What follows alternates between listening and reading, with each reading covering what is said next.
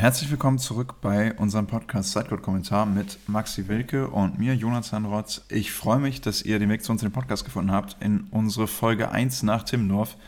Und mir ist es ein bisschen schwer gefallen, das zu realisieren jetzt, vor allen Dingen dann heute Morgen, dass äh, ja, der Beach-Sommer, die German Beach Tour und so die richtige, die richtige Beachvolleyball-Saison schon wieder vorbei ist. Ähm, das, das hat ein bisschen gedauert, bis es eingesetzt hat. Ich habe gestern meine Rückreise gehabt. Maxi, du bist dann am, am Sonntagabend noch gefahren und heute setzt das alles so ein bisschen ein und der Körper kommt so ein bisschen zur Ruhe. Wie, wie ist es bei dir? Ja, erstmal äh, schön, dass wir uns wieder eingefunden haben. Ähm, bei mir ist es tatsächlich ähm, ähnlich, beziehungsweise also ich war äh, Sonntag, also es war dann schon Montagnacht um eins, glaube ich, wieder zu Hause ähm, und habe dann quasi gestern auch schon ganz normal gearbeitet und habe aber so während der Arbeit schon gemerkt, puh, mein Körper brauche noch ein bisschen. Ähm, habe aber auch so irgendwie nebenbei halt immer noch so ganz viel in Erinnerung ähm, geschwelgt, geschwolgen. Ich weiß gerade nicht, wie es Ich glaube, geschwelgt, geschwelgt ähm, ja. Also Zunge. Genau, habe ein bisschen zurückgeblickt auf äh, vier unglaubliche Tage am Timmendorfer Strand und äh, war tatsächlich auch ein bisschen wehmütig, ähm, dass ähm, das schon wieder vorbei ist. Auch wenn ich sage, dass es für meinen Körper wahrscheinlich besser ist, weil ich glaube, noch drei Tage mehr oder so. Also, wenn man einfach nur mal auf die Idee kommen würde und sagen, man, man schafft einen äh, Sidecourt beispielsweise ab, um äh, allen Spielern den Center Court zu bieten, dann müsste man ja wahrscheinlich an einem Montag anfangen oder so und dann eine ganze Woche Timmendorfer Strand. Ich weiß ja nicht, ob das für, die, für den einen oder anderen gut wäre, inklusive mich, deswegen ja. Nein, ähm, Spaß zur Seite es ist einfach äh, voll noch mit Eindrücken von einer wirklich geilen Zeit. Ähm, ich glaube, da geht es allen so, ähm, wenn man jetzt so, so Bilder, Videos oder sowas sieht. Ähm, ich habe auch so vom Finaltag ein paar Videos noch auf dem Handy, wenn dann da so eine ganze Crowd irgendwelche Lieder mitsingt, selbst in einem Ballwechsel noch äh, einen Song ohne, ohne Hintergrundbeschallung weitersingt. Da kriegt man einfach Gänsehaut plus ähm, der Sport, den wir gesehen haben, der war natürlich auch geil, wenn man, wenn man nur an die beiden Finals denkt. Ähm, vielleicht klingen sie am Ende deutlicher, als sie sind, aber ich finde, wir haben trotzdem richtig, richtig guten Sport über vier Tage gesehen. Ähm, ein, zwei Überraschungen, ähm, natürlich auch mit den, mit den deutschen Meistern viel, äh, was, was erwartbar oder vielleicht irgendwie das, das Normalste der Welt ist, aber ja, trotzdem war es einfach eine, eine geile Zeit und ich glaube, da spreche ich, da, da kann man für alle sprechen.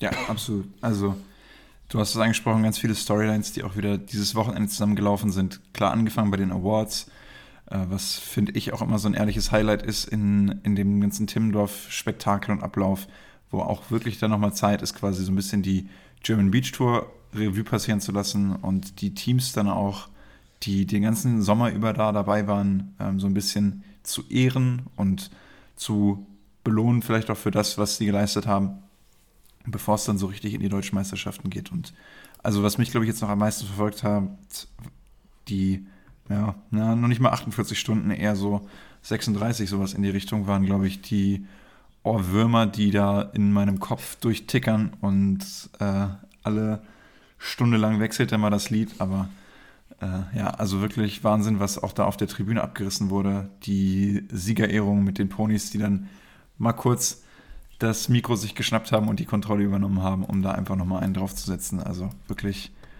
ähm, alles in allem eine richtig runde Sache. Ja, absolut. Plus eins ähm, kann ich nicht viel hinzufügen. Ähm, ja, bevor wir natürlich äh, in, den, in den Sand starten oder auf den, auf den großen Rückblick äh, Timmendorf kommen, äh, würde ich natürlich einmal gerne nochmal wieder das äh, Hallenkapitel aufmachen, denn äh, die EM wir haben uns ja wir haben uns vorgenommen, ein genau. Volleyball-Podcast zu sein, nicht nur Beachvolleyball. Ja. Und deshalb. Die, äh, die Hallensaison, oder nicht die Hallensaison, sondern die EM läuft ja. Ähm, die Männer sind aktiv. Ähm, wir hatten ja am letzten Montag aufgenommen. Seit Mittwoch läuft die EM mit bisher drei Spielen. Haben sich die deutschen, äh, hat sich die deutsche Nationalmannschaft auch echt gut verkauft. Die haben gegen Estland und Schweiz jeweils 3-0 gewonnen. Und ähm, jetzt am Sonntagabend dann quasi so After Timmendorf mäßig ähm, Belgien in einem wahren Krimi 3-2 geschlagen und haben sich damit eine, eine gute Ausgangsposition äh, in der Gruppe äh, geschaffen. Sie sind nämlich jetzt gerade Dritter hinter Serbien. Serbien hat einen Punkt mehr. Und zum direkten Duell kommt es heute Abend um, also jetzt am Dienstag nehmen wir auf, um 21 Uhr. Ähm, danach spielt dann, also danach steht dann noch morgen das Duell gegen Italien an. Ähm, sollte also Deutschland heute gewinnen, ähm, könnten die, also beenden die die Gruppe ganz sicher auf Rang 2, weil Serbien nicht mehr spielt. Also Serbien ist schon bei, ähm, wenn ich jetzt richtig geguckt habe, nee, halt, kann ja nicht stimmen. Serbien hat neun Punkte aus vier Spielen, weil sie das Spiel Ach ja, in stimmt, Italien okay. verloren ja, haben. Klar. Also das heißt, die spielen nur noch einmal. Ähm, Ähm, Deutschland spielt noch zweimal. Genau. So ist es dann richtig, dass Deutschland tatsächlich eben noch Zweiter werden kann. Also gewinnt Deutschland gegen Serbien, werden sie Zweiter und haben halt das, was wir bei den Frauen schon mal angesprochen haben, verhältnismäßig vielleicht einfachere Los. Du kriegst halt vielleicht nicht, äh, wenn ich auf die anderen Gruppen gucke, ähm, Polen ähm, ist da oben, Frankreich ist oben. Ähm, von daher, also ein zweiter Platz könnte schon von Vorteil sein.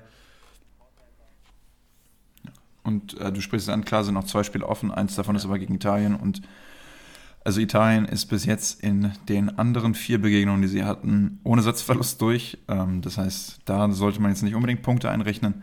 Das bedeutet also, das Spiel gegen Serbien wird dann den Ausschlag geben, ob es der dritte Platz oder der zweite wird. Nach unten wird sich da nichts mehr tun. Ähm, du hast auch das Spiel gegen Belgien schon angesprochen, also da dann eben nach 2-0 Satzrückstand nochmal zurückkommen, zu kommen, das Ding zu drehen und dann zumindest nochmal zwei Punkte mitzunehmen, ist dann in der Hinsicht auf jeden Fall schon viel wert. Und da bin ich gespannt. Jetzt gerade das Spiel heute Abend wird richtungsweisend sein, wo es dann im Turnierverlauf hingehen kann. Wir hatten das bei den Frauen so ein bisschen beobachtet, die, die Entwicklung, wo es dann knapp nicht zum zweiten Platz gereicht hat, sondern nur zum dritten. Und dann eben der schwierigere Gegner im Achtelfinale dann auch schon äh, gewartet hat und damit dann auch das Turnier dann leider schon schnell vorbei war.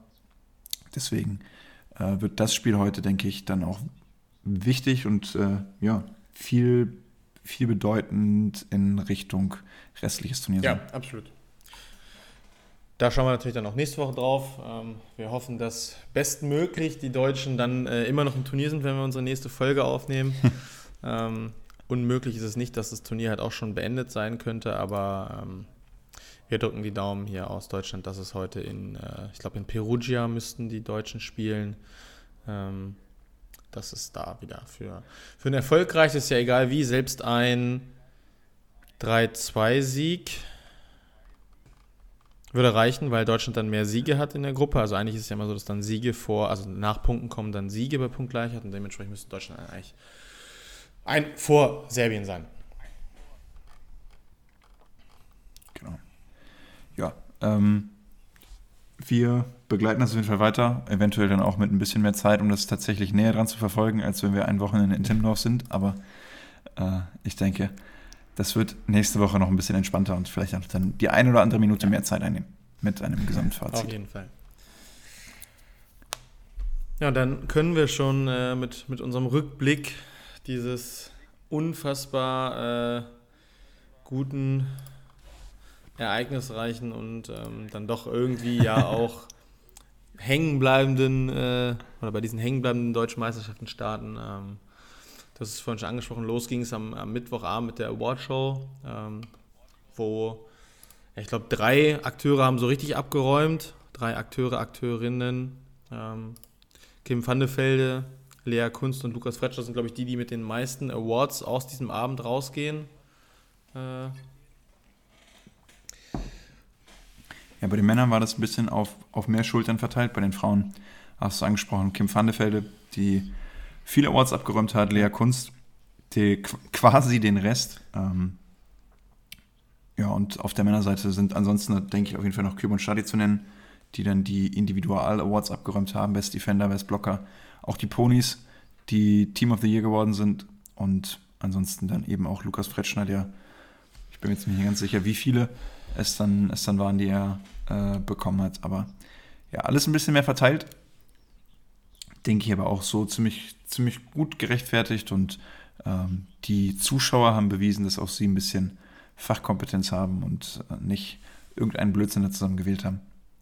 Aber es gibt ja natürlich auch das Gremium noch. Also Ja, also äh, ich finde, da gab es jetzt wenig zu meckern dran äh, an den Awards. So, wenn man alleine nur guckt, dann, ich greife jetzt schon mal vorweg, was die Ponys für ein Turnier gespielt haben, ist es absolut berechtigt, dass äh, die Team of the Year geworden sind. So, wir haben ja auch äh, vorige Woche so ein bisschen drüber ges gesprochen und ich habe ja auch meinen ähm, mein Case reingeworfen für die beiden. Ähm,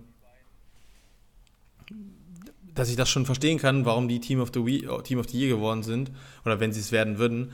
Und das finde ich, haben die halt einfach noch einmal unterstrichen, ähm, was für ein überragendes Turnier die gespielt haben. Also, das war schon echt beeindruckend. Und ansonsten finde ich, kann man mit allen Awards eigentlich sehr d'accord gehen.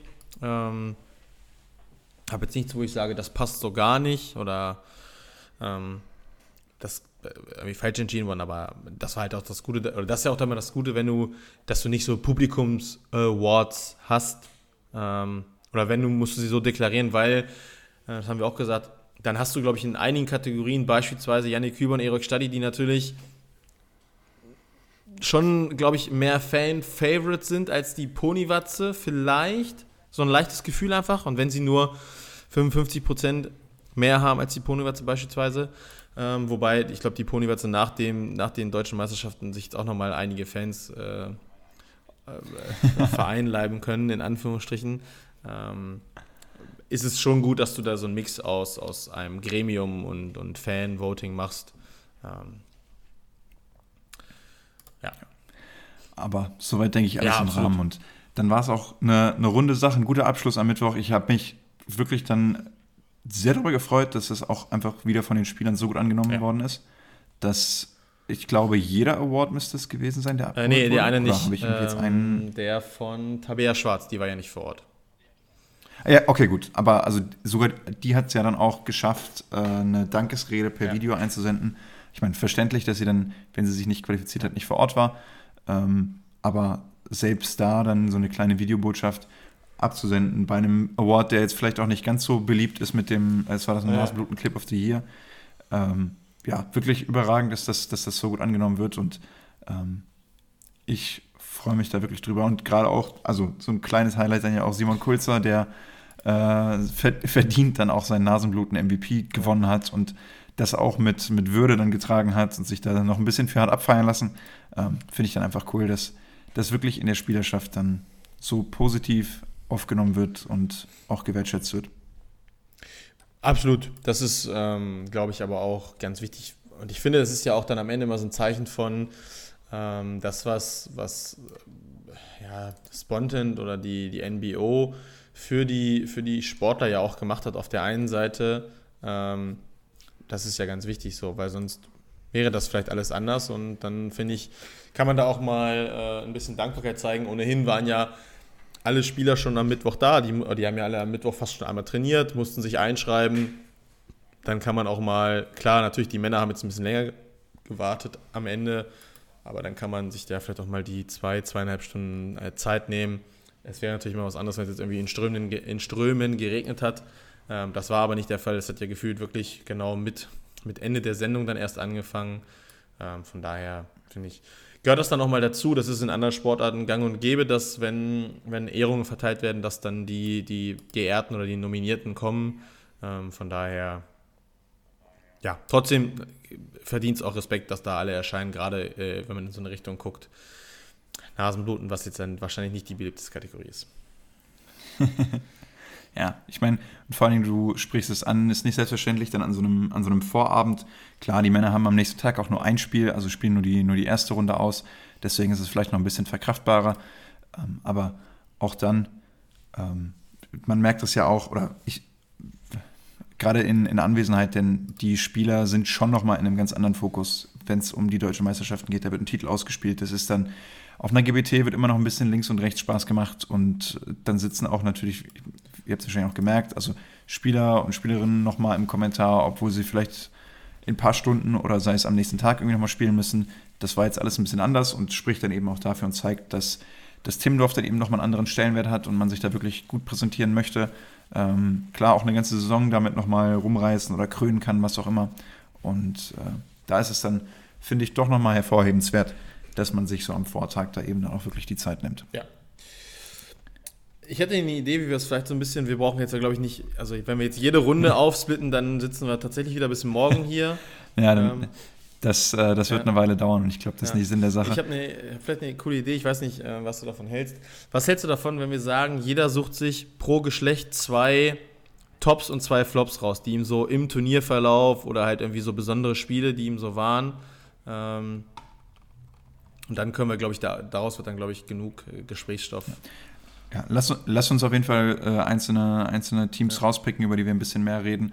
Ähm, klar wird dann vielleicht das eine oder andere hinten runterfallen. Das ist keine böse Absicht oder sonst irgendwas. Ich habe jetzt auch im Vorfeld mir Gedanken gemacht und wirklich überlegt und ich muss ja auch sagen, ich glaube, ich habe so vom prozentualen Anteil der Beachvolleyballspiele habe ich wahrscheinlich den ganzen Sommer über nie so wenig geguckt wie jetzt in Timmendorf, was einfach an der Tatsache liegt, dass wenn wir selbst auf Court 2 sitzen, dann bekommt man zwangsläufig nicht mit, was auf dem Center Court und sogar auf Court 3, auch wenn er direkt nebendran ist, abgeht. Ähm, und also es wird, glaube ich, unmöglich sein, alle Spiele und alle Teams ähm, ja, gebührend irgendwie Raum zu geben. Dafür war es dann noch einfach zu viel. Ähm, ich denke, wir geben unser Bestes und werden so ein bisschen über die einzelnen Storylines und vielleicht die Teams, die positiv überrascht haben, die Teams, die vielleicht so ein bisschen hinter den Erwartungen zurückgeblieben sind, wenn wir das ein bisschen abdecken, dann haben wir, glaube glaub ich, schon viel erreicht. Wer hat dich denn positiv überrascht? Ähm, lass, uns, lass uns erstmal ein bisschen auf die, die mhm. Frauen eingehen. Ähm, ich meine, natürlich muss man mit Belen Schulz anfangen, aber ich denke, ja, ist es, ist es so die krasse positive Überraschung, dass würde ich vielleicht schon wieder ein Fragezeichen hintersetzen. Ähm, ansonsten gibt es. Es ist gar nicht so einfach, wenn, wenn man davon von positiv überrascht. Ich glaube, Gernot Krohn würde ich nennen. Die haben mich spielerisch überrascht und überzeugt, weil die wirklich richtig gut gespielt haben. Ähm, könnte man vielleicht sogar fast darüber diskutieren, so die beste Saisonleistung, weil ähm, über die Saison hinweg hatten sie immer wieder Chancen, irgendwie Richtung Halbfinale, vielleicht auch mal Richtung Finale vorzustoßen. Es hat nie so ganz gereicht, weil immer irgendwie dann ein Team ähm, ja, vor Ort war, was dann so ein bisschen den im, im Moment ein Stückchen weiter die Nase vorne hatte. Und jetzt bei der, bei der DM haben die beiden, also sowohl Melly als auch Anne, gezeigt, dass sie ähm, ja noch lange nicht fertig sind und richtig Bock hatten auf das Turnier, haben sich wirklich nochmal angezündet, alles in den, in den Sand gelegt und jedes Korn irgendwie aus dem Körper geholt, was da war. Ähm, haben, was für viele ja so ein bisschen der Geheimfavorit oder das Dark Horse war, mit Maddie Paul und Mary Shida gegen die gewonnen im, im Loserbaum, also sich da durchgesetzt, haben äh, auch gegen Müller-Tillmann eine ansprechende Leistung gezeigt, vor allen Dingen im ersten Satz den richtig knapp gestaltet und äh, sind dann, klar, am Ende steht dann irgendwie da ein, ein siebter Platz, aber trotzdem, also haben sich wirklich gut verkauft und guten Volleyball gespielt. Also wäre so meine erste, glaube ich, positive Überraschung, die ich nennen würde.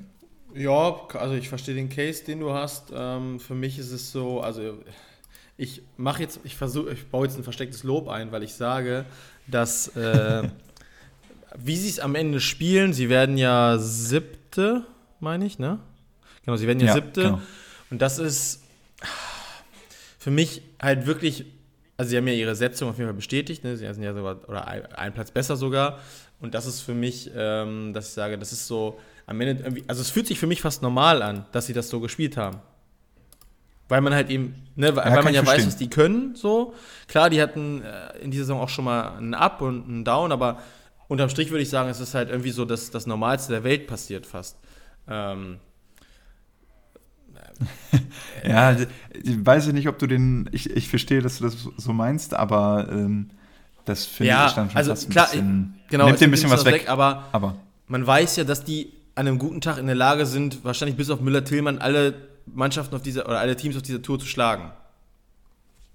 Okay, vielleicht nicht alle, aber sagen wir die, nehmen wir die ersten vier raus, dann sage ich, sind die an einem guten Tag in der Lage, jedes Team zu schlagen. Und Klar, sie verlieren das, das erste dann gegen Aulenburg, oder äh, sie, sie, gewinnen ja gegen Aulenburg-Ferger, ähm, verlieren dann gegen Müller-Tillmann ähm, und beißen sich dann aber noch gegen, gegen Paul Schieder und gegen, ähm, achso, nee, dann ist ja gegen Plötzinger Kunst Schluss, aber ähm, also sie schlagen zwei Teams, die quasi per Setzliste über ihn gesetzt waren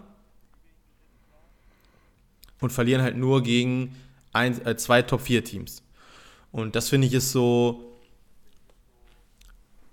also soll erfüllt im Sinne von, es klingt jetzt negativer, als ich es meine, glaube ich. Ähm, aber ja, ich gehe voll mit, dass die richtig gut gespielt haben, dass die es auch in vielen Spielen eng gemacht haben, ne? wenn man jetzt an das Müller-Tillmann-Spiel denkt und auch gegen Kürzinger Kunst, klar, 17 und 14 klingt dann irgendwie am Ende jetzt nicht so eng, aber auch das war keine einfache Partie und da muss man ja auch sagen, dass Kürzinger Kunst in diesem Jahr einen Entwicklungsschritt oder drei Entwicklungsschritte gefühlt nach vorne gemacht haben. Ne? Ähm, so, ja. Da ist zum Beispiel, wenn man dann mhm.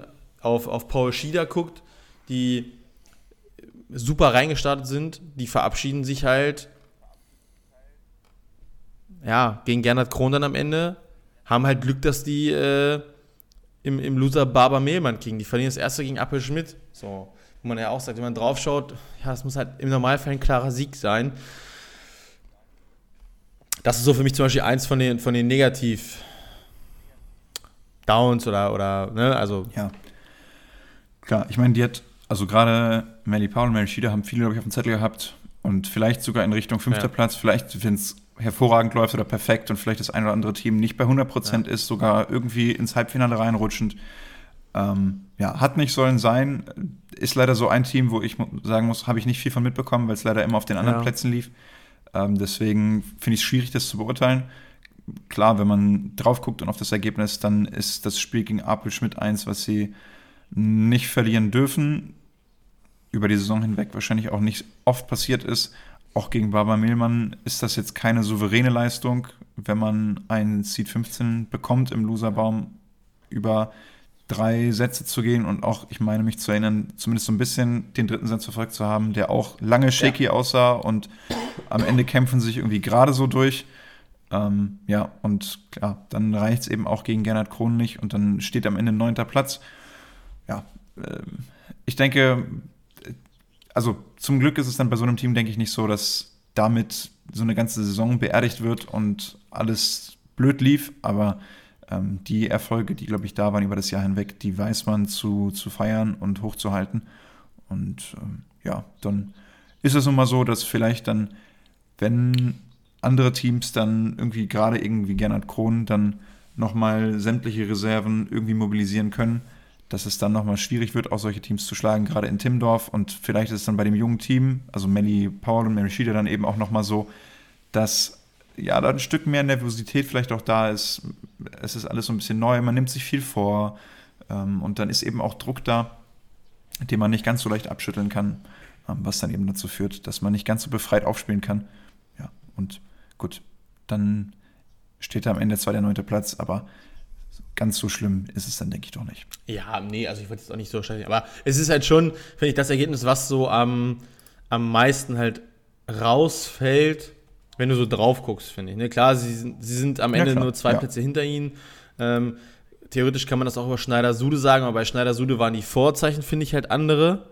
Da sage ich zum Beispiel, die haben mich unterm Strich überrascht, wie, wie gut sie dann doch waren. Also was heißt, wie gut ist übertrieben, aber so, die gewinnen gegen Klaassen Interviews zum Auftakt souverän. Dann haben sie ein super enges Matchup gegen Schneider-Sude. Das geht äh, im dritten 16-18 aus.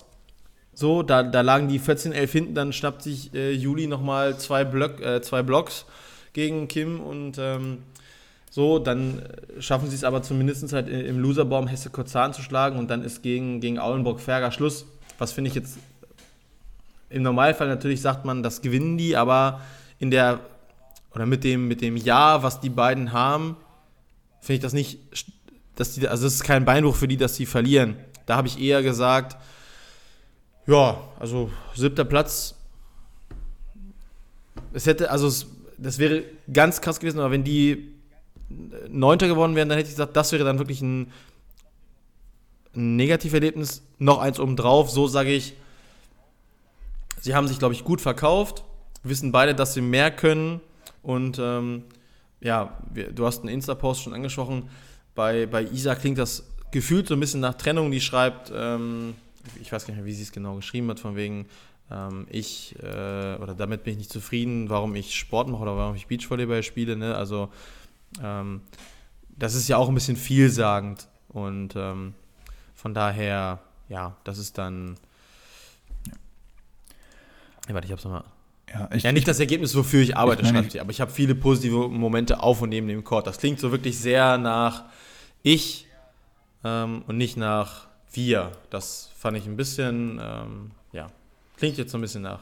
Ja, ich meine, ich habe es auch, ich habe es ja dir auch so gesagt in unserer Vorbesprechung kurz, ähm, liest sich so ein bisschen kryptisch. Ich meine, man kann da natürlich immer rein interpretieren, was man möchte. Die beiden werden gefühlt schon seit äh, ein paar Wochen ja, was heißt auseinandergeredet, aber gefühlt wartet man nur noch so ein bisschen darauf, was sich jetzt nach Timmendorf äh, tun wird. Äh, ich meine, wissen tun wir beide da nichts, deswegen kann man nur spekulieren und da würde ich dann auch wirklich einfach sagen, abwarten, gucken, was passiert und ähm, ja, klar ist, und das beschreibt ja Isa auch, ein siebter Platz ist nicht das, wofür, und da würde ich auch Juli Sude mit einbeziehen, ist nicht das, wofür die beiden Beachvolleyball spielen, wofür die beiden trainieren. Ähm, klar ist dann irgendwie die Frage, wie viel Aufwand betreibt man noch, welche Ziele und Ambitionen hat man noch, wenn man diesen Sport eben ausübt und betreibt. Äh, du sagst zwar, dass so ein siebter Platz jetzt nicht eine super krasse Enttäuschung ist. Ich würde da, glaube ich, trotzdem gegenhalten und sagen, also klar waren die Erwartungen wahnsinnig niedrig und gefühlt hat jeder mit, damit gerechnet, dass es nicht zu einem Halbfinale reichen wird.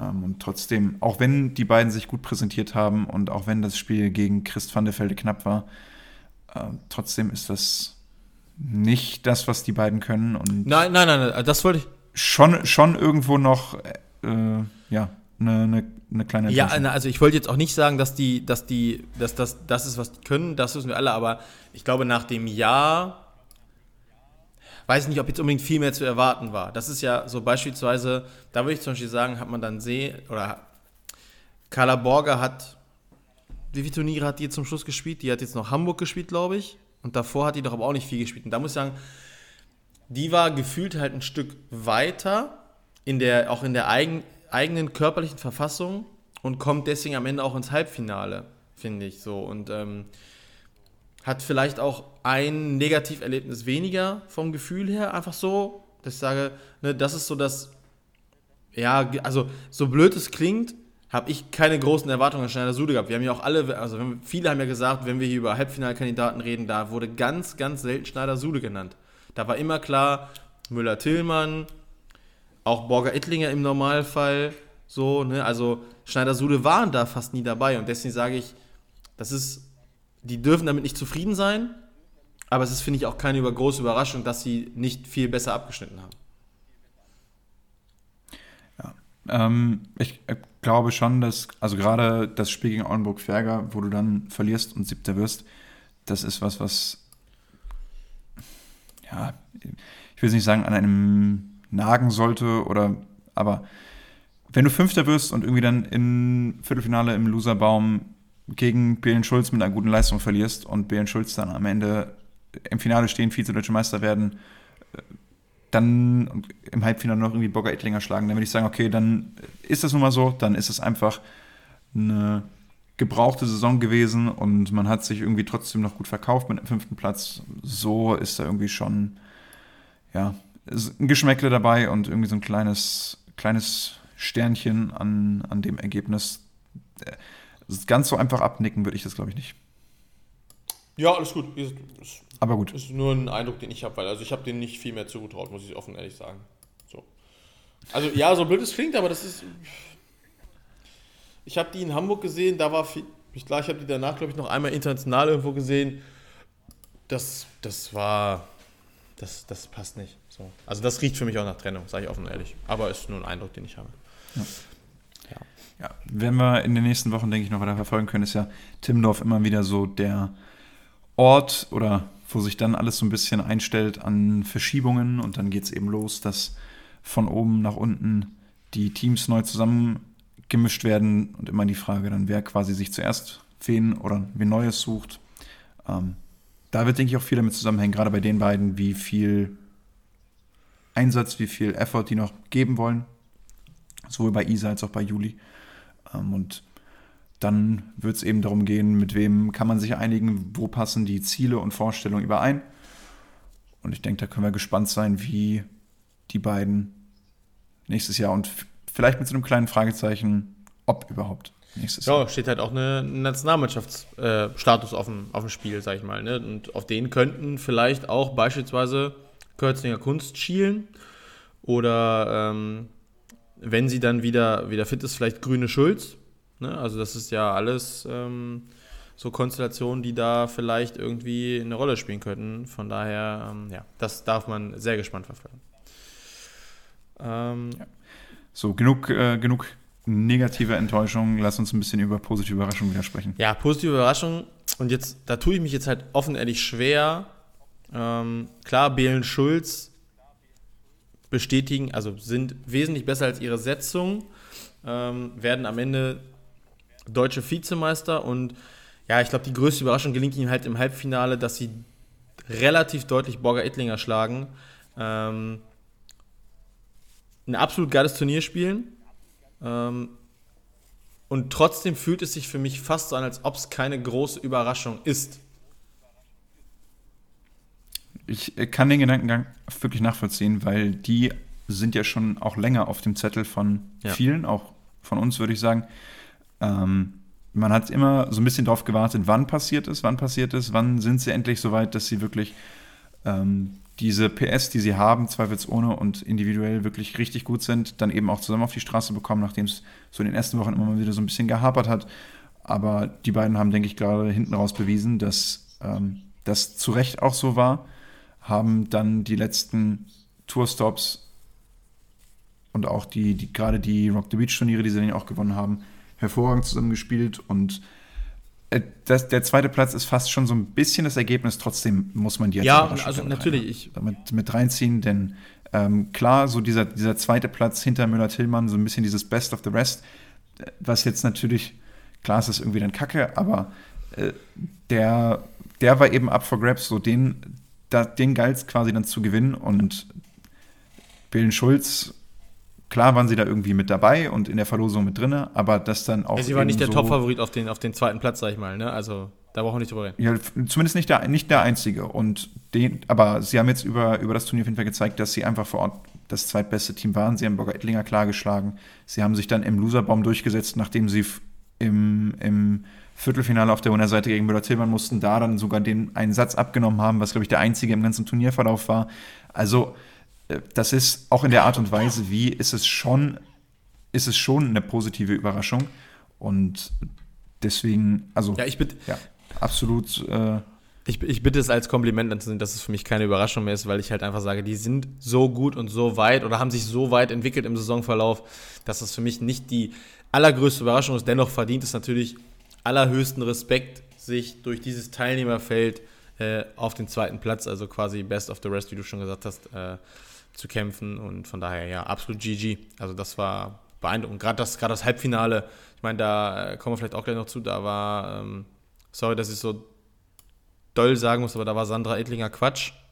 Das ist einfach so.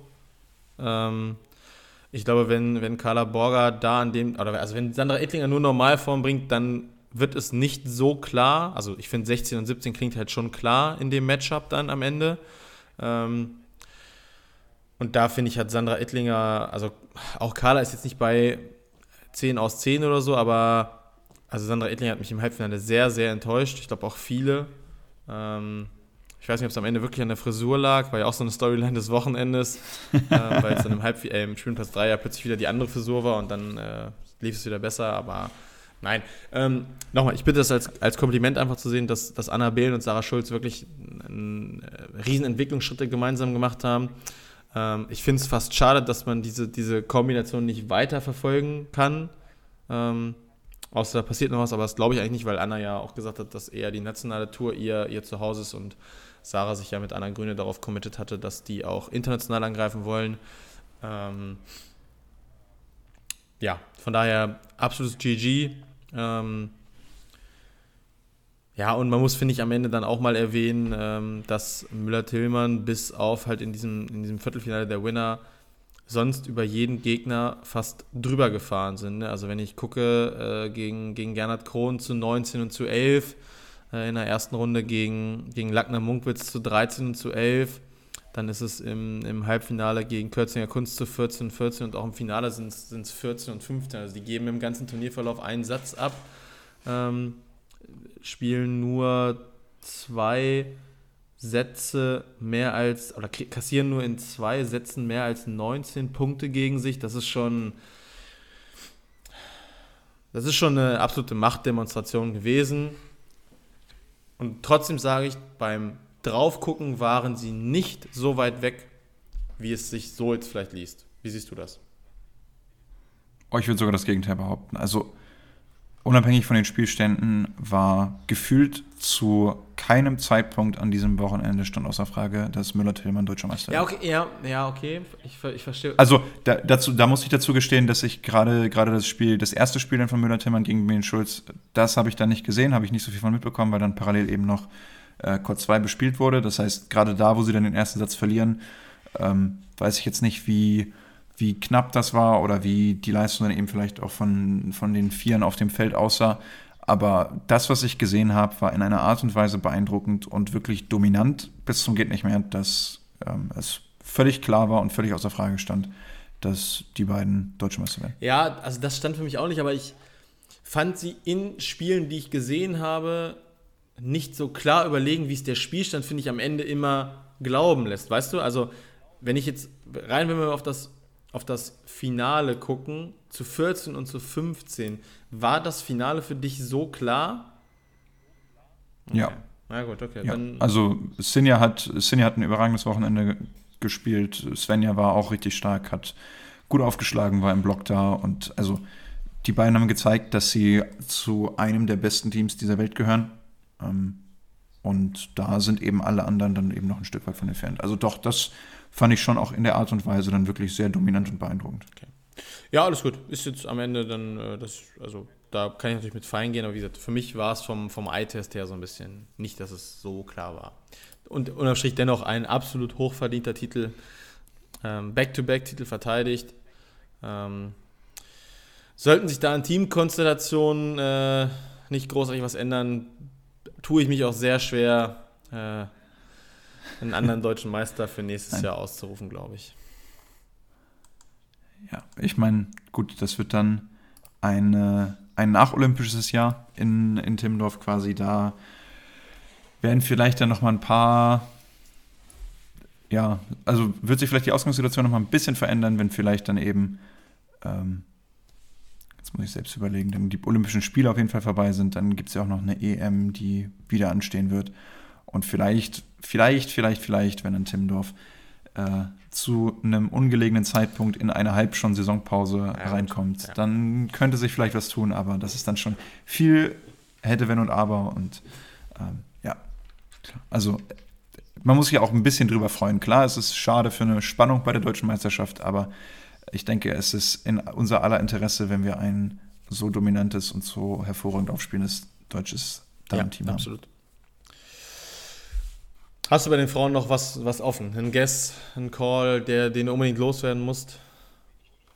Ich würde auf jeden Fall nochmal das Turnier von Kürzinger Kunst äh, würdigen. Die werden am Ende vierter Klasse, ist undankbar. Du kommst ins Halbfinale, ähm, setzt dich da auch gegen Chris van de Velde durch oder dann im Prinzip auch gegen, gegen die anderen Teams. Also gerade jetzt die zwei Teams quasi, die sich ins Halbfinale gespielt haben von den, von den Nicht-Nationalteams. Also ja, ich meine, auch Kürzinger Kunst trainieren natürlich in Hamburg, aber also Kürzinger Kunst und Belen Schulz, das ist dann eben die, die Belohnung für eine richtig gute Leistung, da eben unter den Top 4 zu stehen. Ähm, klar, schade, dass, dass es jetzt für Leonie Kürzinger und Lea Kunst nicht ganz gereicht hat zu einer Medaille, ähm, aber ich glaube und würde mich festlegen, dass es jetzt nicht die letzte Chance war. Da gehe ich sogar mit, ja. Ja, wollen wir auf die Männer schauen? Lass uns das machen, ja. Ähm, wo in, äh, zumindest in den ersten beiden Winnerrunden ja erstmal überhaupt gar keine Überraschungen passieren. Äh, also in der, in der ersten Runde ähm, wirklich setzt sich jedes Mal das besser gesetzte Team durch. Ähm, ja, vielleicht schon, vielleicht schon am überraschendsten, dass, dass Küber und Stadi sich gegen Kaminski Kulzer verhältnismäßig schwer tun und über drei gehen müssen, verlieren den ersten Jahr 25-23. Ähm, habe ich selbst kommentiert. Das war ein absolutes Spektakel. Äh, Erik Stadi und Janik Küber mit einem Doppelblock. Äh, ja, also wirklich, das war schon sehr beeindruckend und ähm, ja, dass vielleicht die Harmsbrüder es gegen Huster Fretschner verhältnismäßig auch eng gestalten, auch über drei gehen. Ähm, wobei man da dann ja auch später erfahren hat, dass äh, Huster Fretschner halt eben nicht, also wahrscheinlich nicht bei, bei 100% waren, die mussten dann ja aufgeben leider, aufgrund der Verletzung von, von Simon. Ähm, ja, und auch in der zweiten Runde ähm, Elas Wickler, die Sagis, Henning Winter und Fretschner Sova, also die Seeds 1 bis 4, setzen sich da nochmal durch und ähm, ja, gehen erstmal straight to, to Viertelfinale. Ähm, in den Loser-Runden ähm, fällt, dann, fällt dann früh auf, dass ja, eine, eine besondere Beachvolleyball-Karriere leider irgendwie unschön auf, das heißt unschön, aber der Rahmen hätte ein anderer sein können, auf Court 3 endet für Armin Dollinger nach dem 2-1 gegen Pierre Müller-Rietschel. Ähm ich weiß gar nicht, was man da alles, was man da jetzt alles erwähnen müsste. Ähm ich hätte Armin, glaube ich, wirklich einfach gegönnt, nochmal so Samstag oder Freitagabend Center Court. Ähm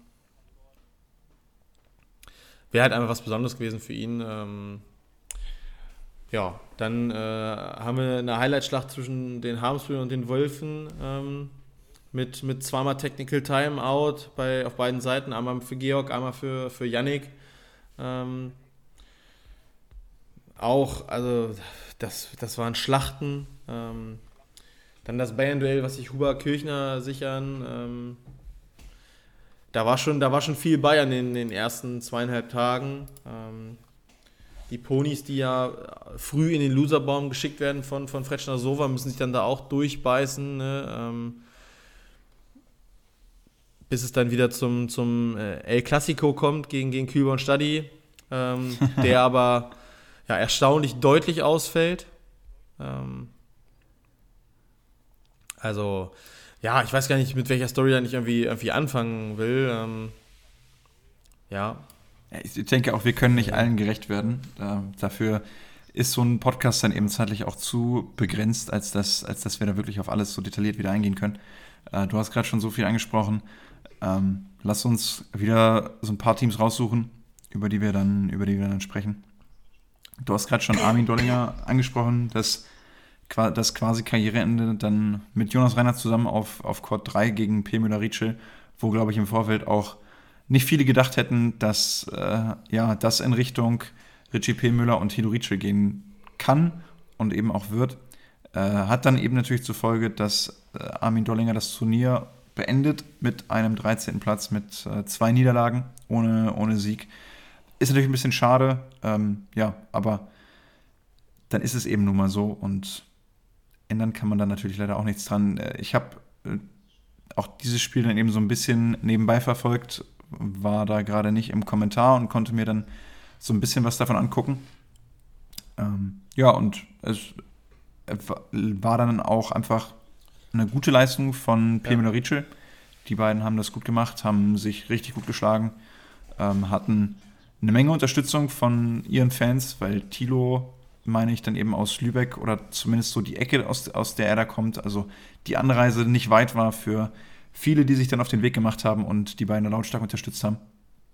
Ja, und dann war es einfach so, dass die beiden auch, ja, das dann am Ende verdient gewinnen. Und klar steht dann am Ende ein 13. Platz für Dollinger Reinhardt, den viele nicht haben kommen sehen. Ähm, gerade auch wenn man jetzt auf die, auf die Erstrundenbegegnung schaut. Klar sind sie, gut, 9 gegen 8. Da muss man jetzt nicht von Außenseiter und Favorit sprechen, was die Setzliste betrifft. Aber ähm, so vom Saisonverlauf her hätte ich schon gedacht, dass ähm, gerade Armin und Jonas dann gegen Louis und Max äh, eine gute Chance haben, dieses Spiel auch in der ersten Runde schon gewin zu gewinnen. Am Ende hat es nicht gereicht und äh, ja, das zumindest vom Ergebnis her, ähm, ohne eben spielerisch viel bewerten zu können, zumindest vom Ergebnis her, denke ich, äh, wäre das so ein Kandidat, wo man sagen könnte, hey, okay, da hätte ich gedacht, äh, sieht es zumindest ein bisschen besser aus. Ja, absolut. Ähm, Just Wüst äh, haben mich unterm Strich auch wieder positiv überrascht. Scheint Timdorf scheint ihn zu liegen zum Beispiel. Ja. Ähm, die gewinnen das erste Spiel gegen Dollinger Reinhardt, wo man vielleicht auch mal sagen könnte, okay, ja, vielleicht machen da Armin und Jonas was mit, mit Erfahrung, aber ähm, das sichern die sich recht souverän. Gut, dass sie dann gegen Elas Wickler ähm, mal richtig abgeschossen werden, das, das kann dann halt auch mal passieren. Das war letztes Jahr beispielsweise ganz anders im Halbfinale, da müssen sie über drei gehen oder gehen Elastikler über drei dann. Ähm, und äh, sie schaffen es dann immerhin, in Erdmann Semmeljak zu schlagen und äh, auch Huber Kirchner in einem wahnsinnig intensiven Matchup äh, über drei Sätze zu schlagen. Ja. Also äh, war ja noch so schön, das war ja Samstag die letzten beiden Spiele. Erst Ponywatz Ponywatz gegen Kühlmann Stadi und dann Huber Kirchner gegen Just Wüst und wir hatten uns so intern ein bisschen gestritten, wer kommentiert denn was.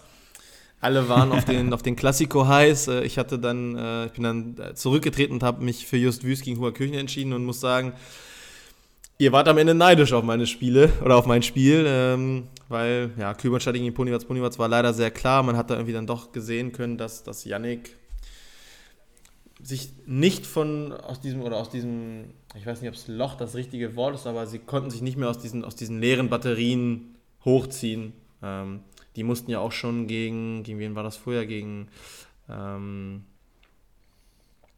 gegen die Wölfe. Das war auch schon, schon intensiv. Ähm, von daher, ja, habe ich da das, das bessere Spiel erwischt. Just Wüst sind am Ende dann ähm, gegen Fretschner Sova auch in einem sehr engen Matchup im, im Viertelfinale raus, werden Fünfte und ähm, spielen damit, finde ich, wahrscheinlich auch das beste Saisonergebnis. Und ähm, jetzt, muss ich, jetzt muss ich selbst immer überlegen, nicht dass, also ich meine, die beiden sind auch schon noch U22 Vize-Europameister ja. geworden. Das darf man ja. immer nicht vergessen. Ähm, ja, klar waren da ein paar Future-Turniere dabei, die jetzt vielleicht nicht so nach Vorstellung verliefen. Ähm, aber ich bin auch voll bei dir und würde sagen, dass das eine positive Überraschung in dem Timdorf war, dass die beiden mit einem fünften Platz das Turnier beenden. Ähm, haben mir aber vor allen Dingen auch spielerisch ja, richtig gut ja. gefallen. Also äh, war dann auch ein Interview, wo, äh, wo die beiden dann bei mir quasi saßen und auch meinten, hey, wir haben uns vorgenommen, Spaß zu haben, Bock auf Volleyball. Das ist uns vielleicht diese Saison ein bisschen abhanden gekommen. Ähm, klar, nachdem die letzte Saison, also 2022, so überragend lief und quasi alles von alleine ging und man sich dann vielleicht auch wieder viel vornimmt, hart arbeitet und nicht alles so sich von alleine einsetzt, einstellt, ähm, dann zwangsläufig, dass das irgendwie so ein bisschen passiert und in die Richtung geht. Ähm, aber ja, also wirklich haben mich spielerisch überzeugt, haben Spaß gemacht, dazu zu schauen. Ähm, und ich denke, das geht auch in Richtung nächstes Jahr wieder in, in eine richtig gute Richtung bei den beiden. Plus eins, ja. Ähm, ja, dann äh, sehen wir, ja gut, die Ponys sind, glaube ich, am Ende wirklich die, die größte Überraschung des Turniers. Da brauchen wir nicht drüber reden, da kommen wir bestimmt auch gleich noch zu. Ansonsten sehen wir halt, dass sich dann unterm Strich die ähm, an Top 3 gesetzten Nationalteams alle fürs Halbfinale qualifizieren und die Ponywatze ähm, auch wieder in einem, in einem wahnsinnig intensiven Spiel ums, um den letzten Halbfinalspot sich gegen die Sagis durchsetzen. Ähm, das hätte in meinen Augen in beide Richtungen gehen können. Ähm, und vielleicht ist es dann einfach, dass die Ponywatze am Ende auf ihrer Turnier oder auf ihrem Turnierjahr so ein bisschen besser geschwebt sind. Ähm, wenn man jetzt mal rein auf die, also rein auf die deutsche Tour guckt, da haben sie natürlich dieses Jahr abgerockt und haben das vielleicht einfach dann so in dem Moment so ein bisschen mitnehmen können. Ähm, auch wenn die sage ich glaube ich vorher auch ein gutes Turnier spielen, schlagen immerhin ähm, Huster Fretschner über drei.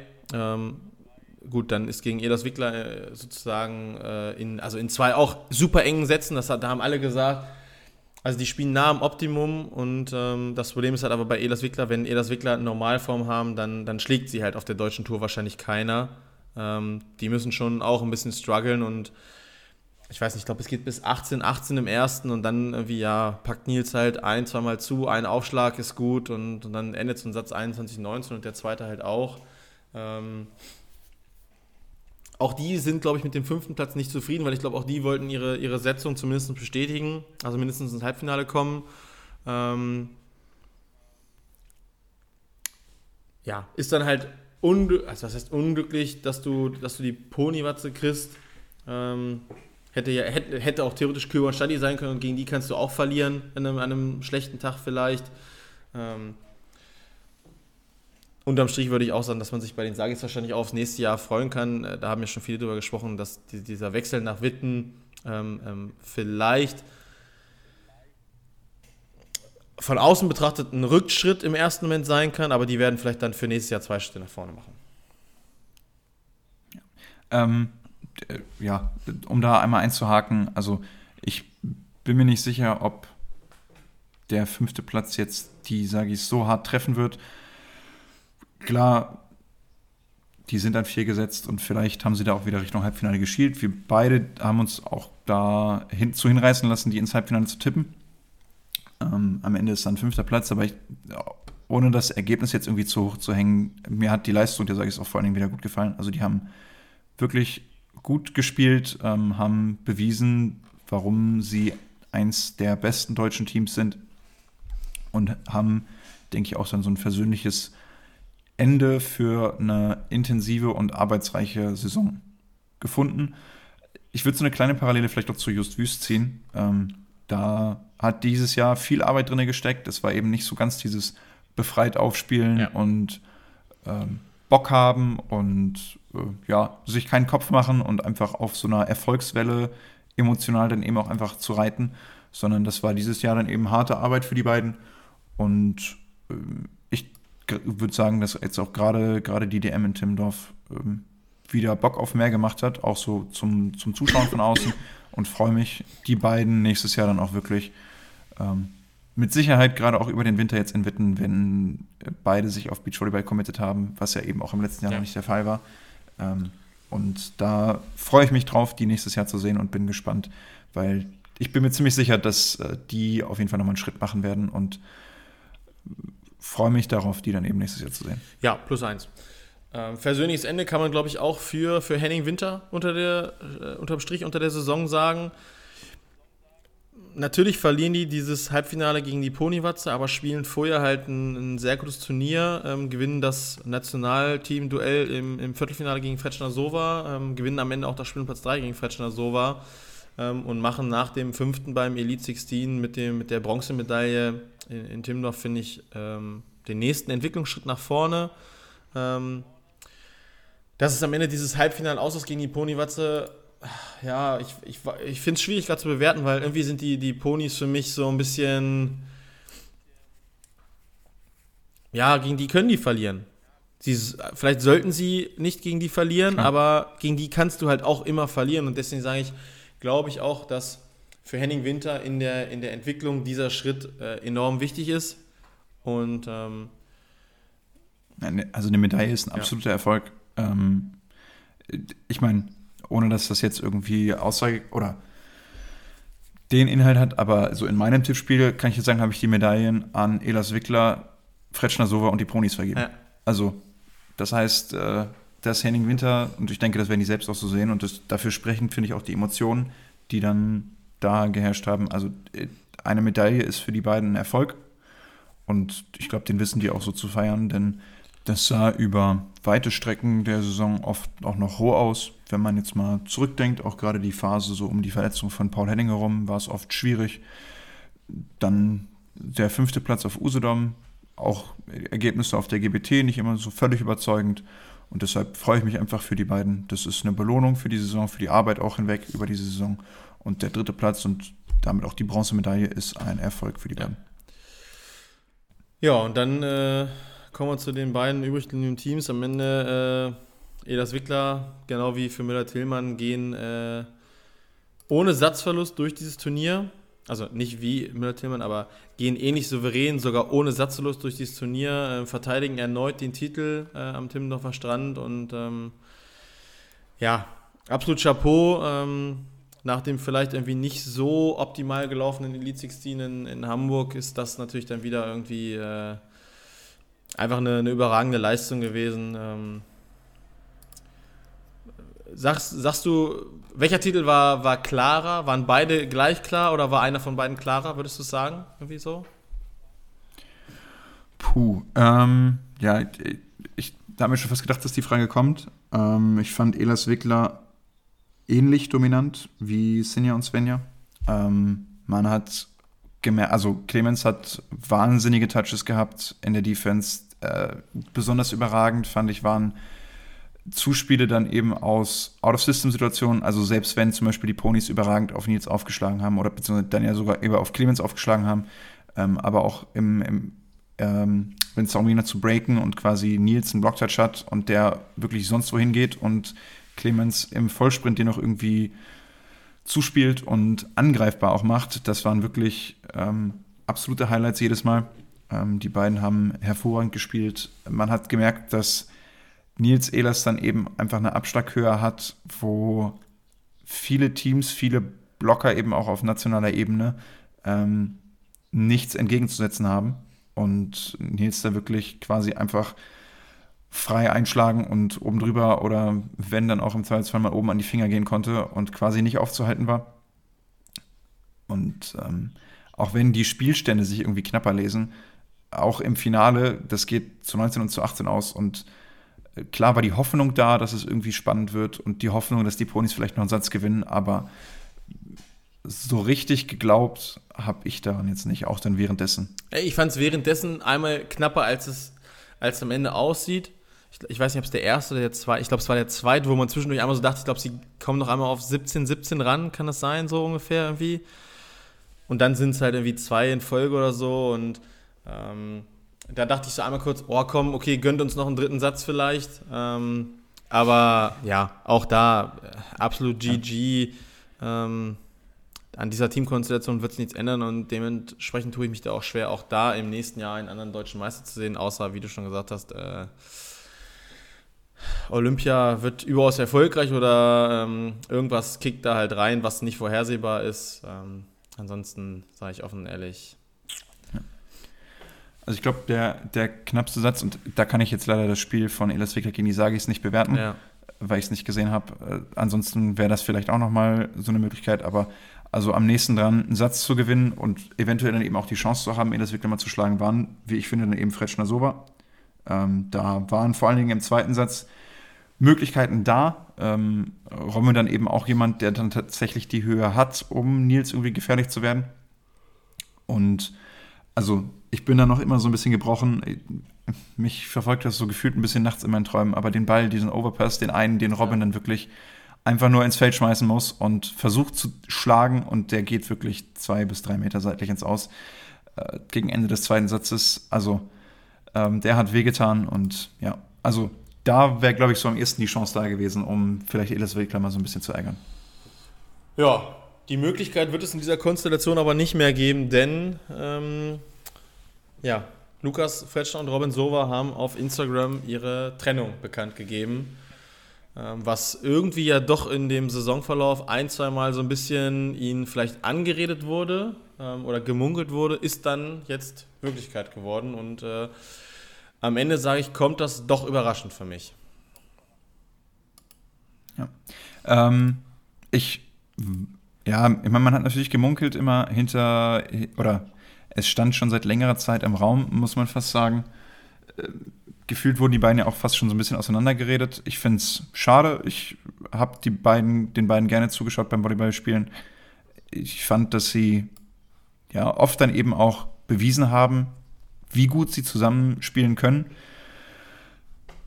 Natürlich ist es schade, dass sie es nicht immer geschafft haben abzurufen. Ähm, ja, und ich, also am, am spannendsten oder am interessantesten an der ganzen Sache finde ich, glaube ich, die Frage quasi, wie lange das schon feststeht. Weil, also, ich glaube, das wird jetzt nicht innerhalb der letzten 24 Stunden nach dem verlorenen Spiel um Platz 3 passiert sein, sondern das wird schon eine Weile gebrodelt haben oder ähm, die Überlegung wird schon lange feststehen. Und eine Sache, die dann eben damit auch zusammenhängt, ist, äh, es gibt von der, von der AVP eine ganz gute, äh, ganz gute Videos in Bezug auf Partnerwechsel, Teamwechsel und wie das alles so ein bisschen abläuft. Und da kann ich mir eben auch vorstellen, dass äh, ja, von wem auch immer das dann ausgeht und wer auch immer das dann initiiert hat äh, bei den beiden, aber dass zumindest eine Teamkonstellation dann schon wahrscheinlich fest sein wird oder feststehen wird. Und da bin ich gespannt, eben wie es für die beiden weitergeht. Vor allen Dingen, weil oft mit so einer Teamtrennung, gerade auch dann als Nationalteam